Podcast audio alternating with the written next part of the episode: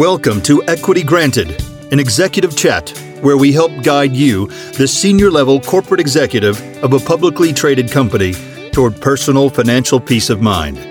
In the coming weeks, we'll walk you through financial parity planning when choosing career paths, pension decisions, general stock based compensation, planning for the special needs of a family member, and planning for the international expatriate executive. SFG's sister company is SFG Investment Advisors, an SEC registered investment advisor. Our website is sfgadvisors.com, spelled S as in Sam, F as in Frank, G as in George, A D V I S O R S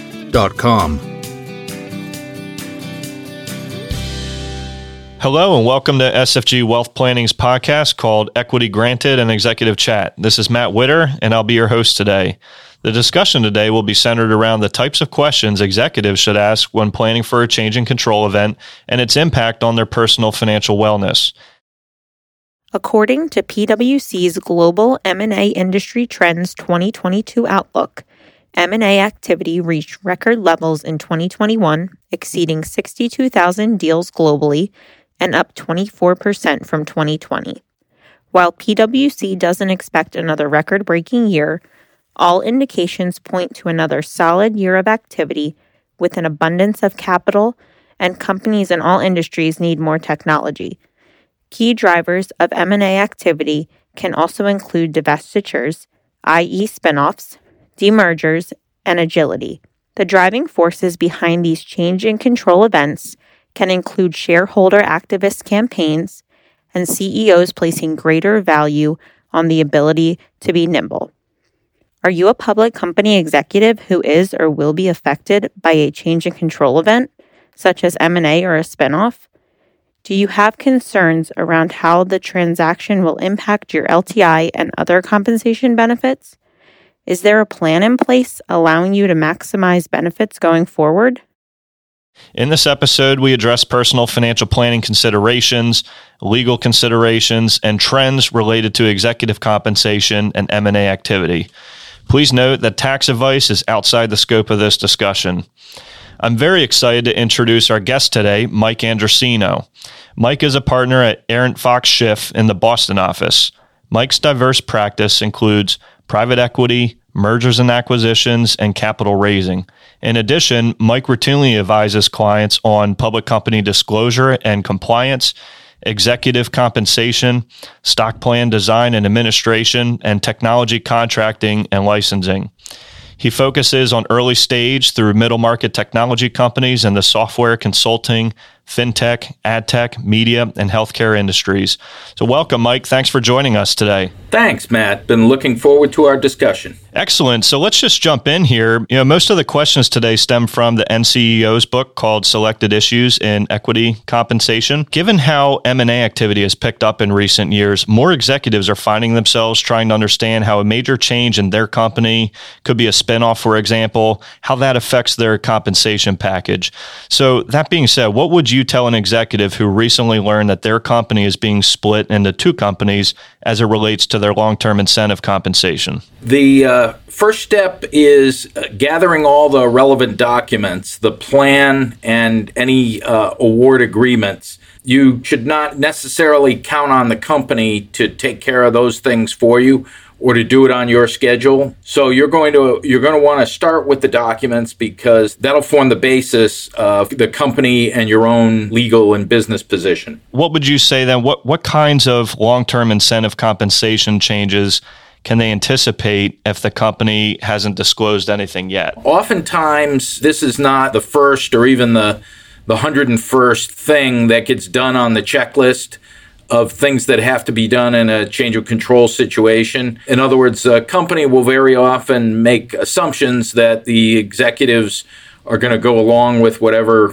uh, the you know the company ends up uh, negotiating, and it's not necessarily the case that this will have been uh, thought out in advance. That's that can be good and bad. The bad part is uh, then the executive may be ready to discuss this before the company is, and then the company ends up oftentimes putting pressure on the uh, executive team to kind of agree and go along to get along without a lot of time for discussion or even sometimes understanding. Um, but the good thing is if the executive is proactive they can they can get involved before everything's set in stone and and have a have an impact on how the arrangements go. Uh, uh, to address your question, the big issue in any uh, change of control or spinoff situation are the existing awards uh, going to essentially be terminated, uh, paid off, cashed out, etc or are they going to in some way be assumed or substituted so that they, as much as possible, continue after the change of control. So that kind of dovetails into the next question here. Um, how are long term incentive awards typically handled? And you know, what are the chances that the existing awards will be modified and ultimately paid out later than originally planned? In a public to public situation. So either uh, uh, acquisition of a public company by another public company, or a, a spin-off uh, or split up of the company. Uh, so there will be two public companies. The plan is most often to try to keep the equity as it is and um, have it assumed or substituted with as as close as possible, kind of the same incentives going forward. In the situation where you've got a private equity uh, going private transaction or private equity sponsor uh, uh, buying a public company, so you've got public to private. Uh, there, it's more common for the equity um, for there to be big changes for the existing equity to be um, uh, paid out to the extent uh, there's value in it, and for completely new equity, uh, sometimes of a new company, often these days an LLC, uh, with completely different equity interest from the stock options or restricted stock or other long term incentives that the executive had before. So, very big difference going from public to public uh, versus public to, to private, uh, and important to be mindful of the differences. Um, now, the, the first question I asked, I, I know you uh, touched on this, but I'm wondering can you elaborate a little more? Can you explain how existing award agreements come into play as part of a major transaction? It will generally be the case that the existing award has provisions that govern a change of control. First thing um, that has to be determined is is the company um, experiencing a change of control under the existing agreements.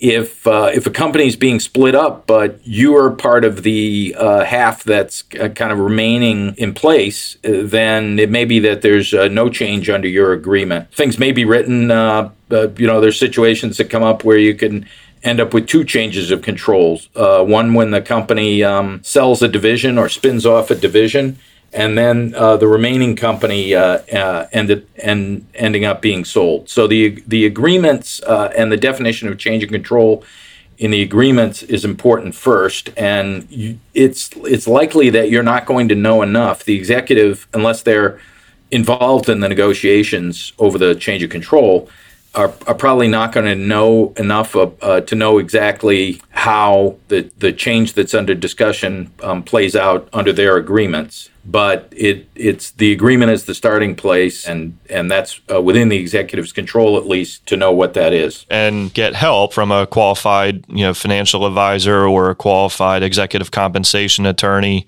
uh, to help you know translate the language in those award agreements. While uh, the tax considerations are kind of beyond the scope of this discussion. Um, the uh, the executive needs someone who understands the uh, securities laws and and corporate governance ramifications of the agreements, and uh, uh someone who understands the tax considerations. the The former is is generally um, uh, an attorney or um, could be a comp consultant, but you know generally an attorney who's familiar with these things.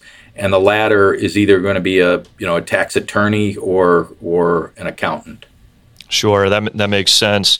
Um, so, in a transaction, you know, long-term incentive awards are typically cashed out, assumed. They could be converted or canceled. I know you mentioned a couple of those earlier. Mm-hmm. You know, in your opinion, what's the most, um, you know, from your experience, what's the most common treatment that you've seen, and how's it used to retain key executives? The most common treatment is for the awards to be uh, either assumed or uh, canceled and substituted for n- new awards under the uh, the acquiring company's plan, uh, with as as close to possible as close as possible to um, uh, the vesting and other uh, conditions being retained. That's uh, generally considered fair to both parties, and that should be the, the standard. I think that uh, an executive should um, try to hold the hold the company to. It may be in the acquiring company's interest um, to uh, seek to revest the equity, uh, impose other conditions that weren't there before. Um, I, I think as an executive, you've got a a reasonable uh, basis for uh, pushing towards the sort of market outcome, which is that as as much as possible, uh, their uh, existing equity should be replicated by the acquiring company. Sometimes that's not possible in terms of you know just the awards that are granted. It may be that you know you're at a company that did all stock options and you're being acquired by a company that you know has equity that's all in restricted stock units, but mm-hmm. um, it is.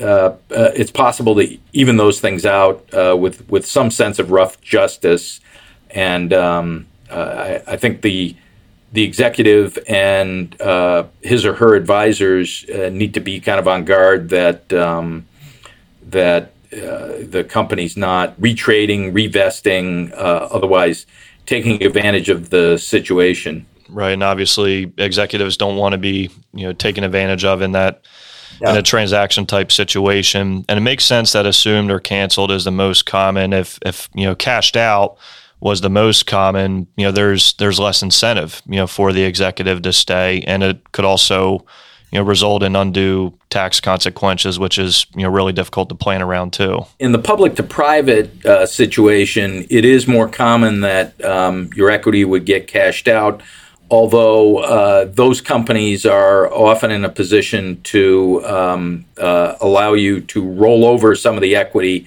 in a, uh, in a tax deferred way into uh, equity of the acquiring company. You know, cashing out makes sense, and you can sometimes mitigate the uh, what would otherwise be the tax consequences, uh, at least with the portion that you're willing to roll over um, and take a continued bet on the company. But in a uh, in a public to public situation or a or a spinoff situation, I would say I, I would say that's less common and um, more common to have the equity be assumed. So, how do companies ensure that their executives retain maximum value of the awards when the performance criteria is expected to change. We talked about the uh, negotiation that might take place. Um, there's uh, strength in numbers, and certainly I've, I've been involved in situations uh, both on the company side and, and on the executive team side where if the executive team uh, uh, the members of the executive team that have a common interest get together and negotiate uh, on a common basis, even you know sharing the the cost of the advisors. That can often be a um, a benefit for them, and is not necessarily a bad thing for the company either, because the the company would rather have one negotiation than you know seven or eight separate ones. So um, that's something to think about. Is you know when it seems like a transaction like this is on the horizon for executives to um, get together and try to you know negotiate together over uh, what's going to happen with their equity. Switching gears, performance-based equity uh, is obviously becoming uh, increasingly relevant and important. Um, you know, because of how it um, you know connects you know shareholders and executives, um, mutual incentives mm-hmm. Um, to succeed. Um, you know, it's becoming more more common. Um, so, how is performance-based equity typically handled?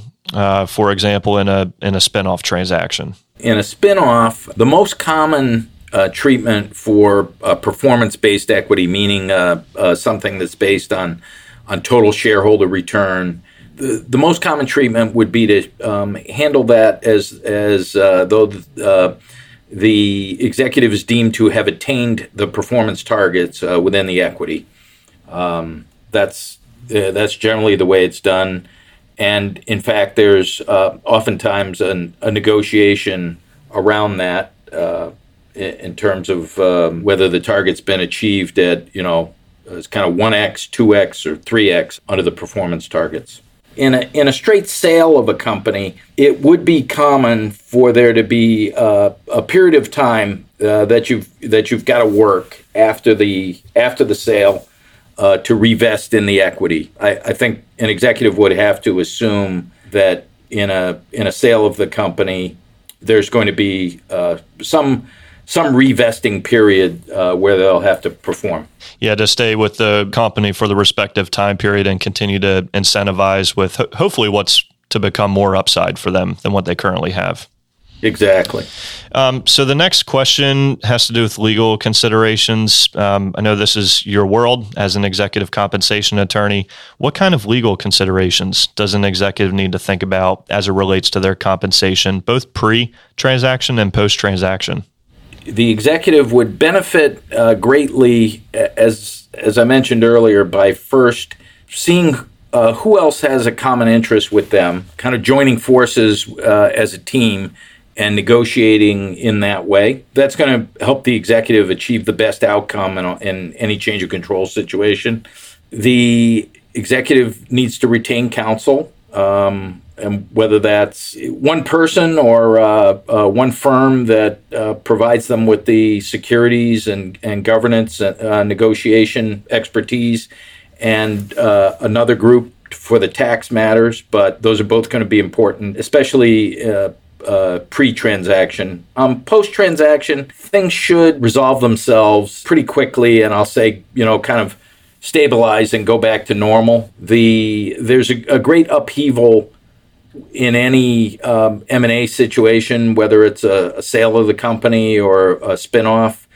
Um, and that's not sustainable. You can't be worried as an executive about your own equity situation all the time. Generally, you're not, and you weren't before the change of control came up. And you've got to worry about it during the change of control, but um, the executive team's got to go back to uh, managing the company and not worrying about uh, their own situation. Uh, uh pretty quickly afterwards. If they don't, if if that's a, a continuing um, source of angst, then uh, something's wrong. That's not a well handled or well integrated situation and that's that's that's the company's fault if that's happening not the executive's fault. Yeah so being as proactive as possible um, you know from a legal standpoint and certainly a tax standpoint will help uh, minimize surprises too. You know what other trends are you seeing as it relates to executive compensation and m&a activity? I will say there's a, a continuing trend towards uh, more uh, performance-based equity um, rather than time based equity. If you're at a company where most of the incentive is strictly time based, there's probably going to be a change um, for you. And you'd have you'd have to expect that because you'd have to expect that your company has has you know maybe uh, somewhat lagged behind in that respect. If you're not subject to uh, performance based conditions for your equity now, you'd you'd have to expect to be and that would be true whether it's a, a public to public or public to private situation. So get ready because it's coming, right? Yeah, it, it, would it would not be genuine to say performance based equity is a trend, but uh, mm-hmm. um, not every not every company has it to the degree that I think it's it's permeated the market. Yeah, some companies have some catching up to do in that regard. Um, so, lastly, um, you know, during a change in control, when do you advise is the best time to seek professional advice from an executive compensation attorney uh, or a, a CPA or a financial advisor? I'm glad you asked this because this is this is something I, I should have addressed. So, uh, whenever you know, uh, whenever you uh, you ask any of your podcast guests, uh, they would always say, "Yeah, get involved early." Um, here's the dynamic that often happens that I often see here, and um, what I would rather see happen instead. Uh, it's often the case that an executive or the group of executives um, doesn't uh, seek any advice until they're presented with a pile of documents. And as I mentioned earlier, oftentimes those are the last documents to get uh, put in place.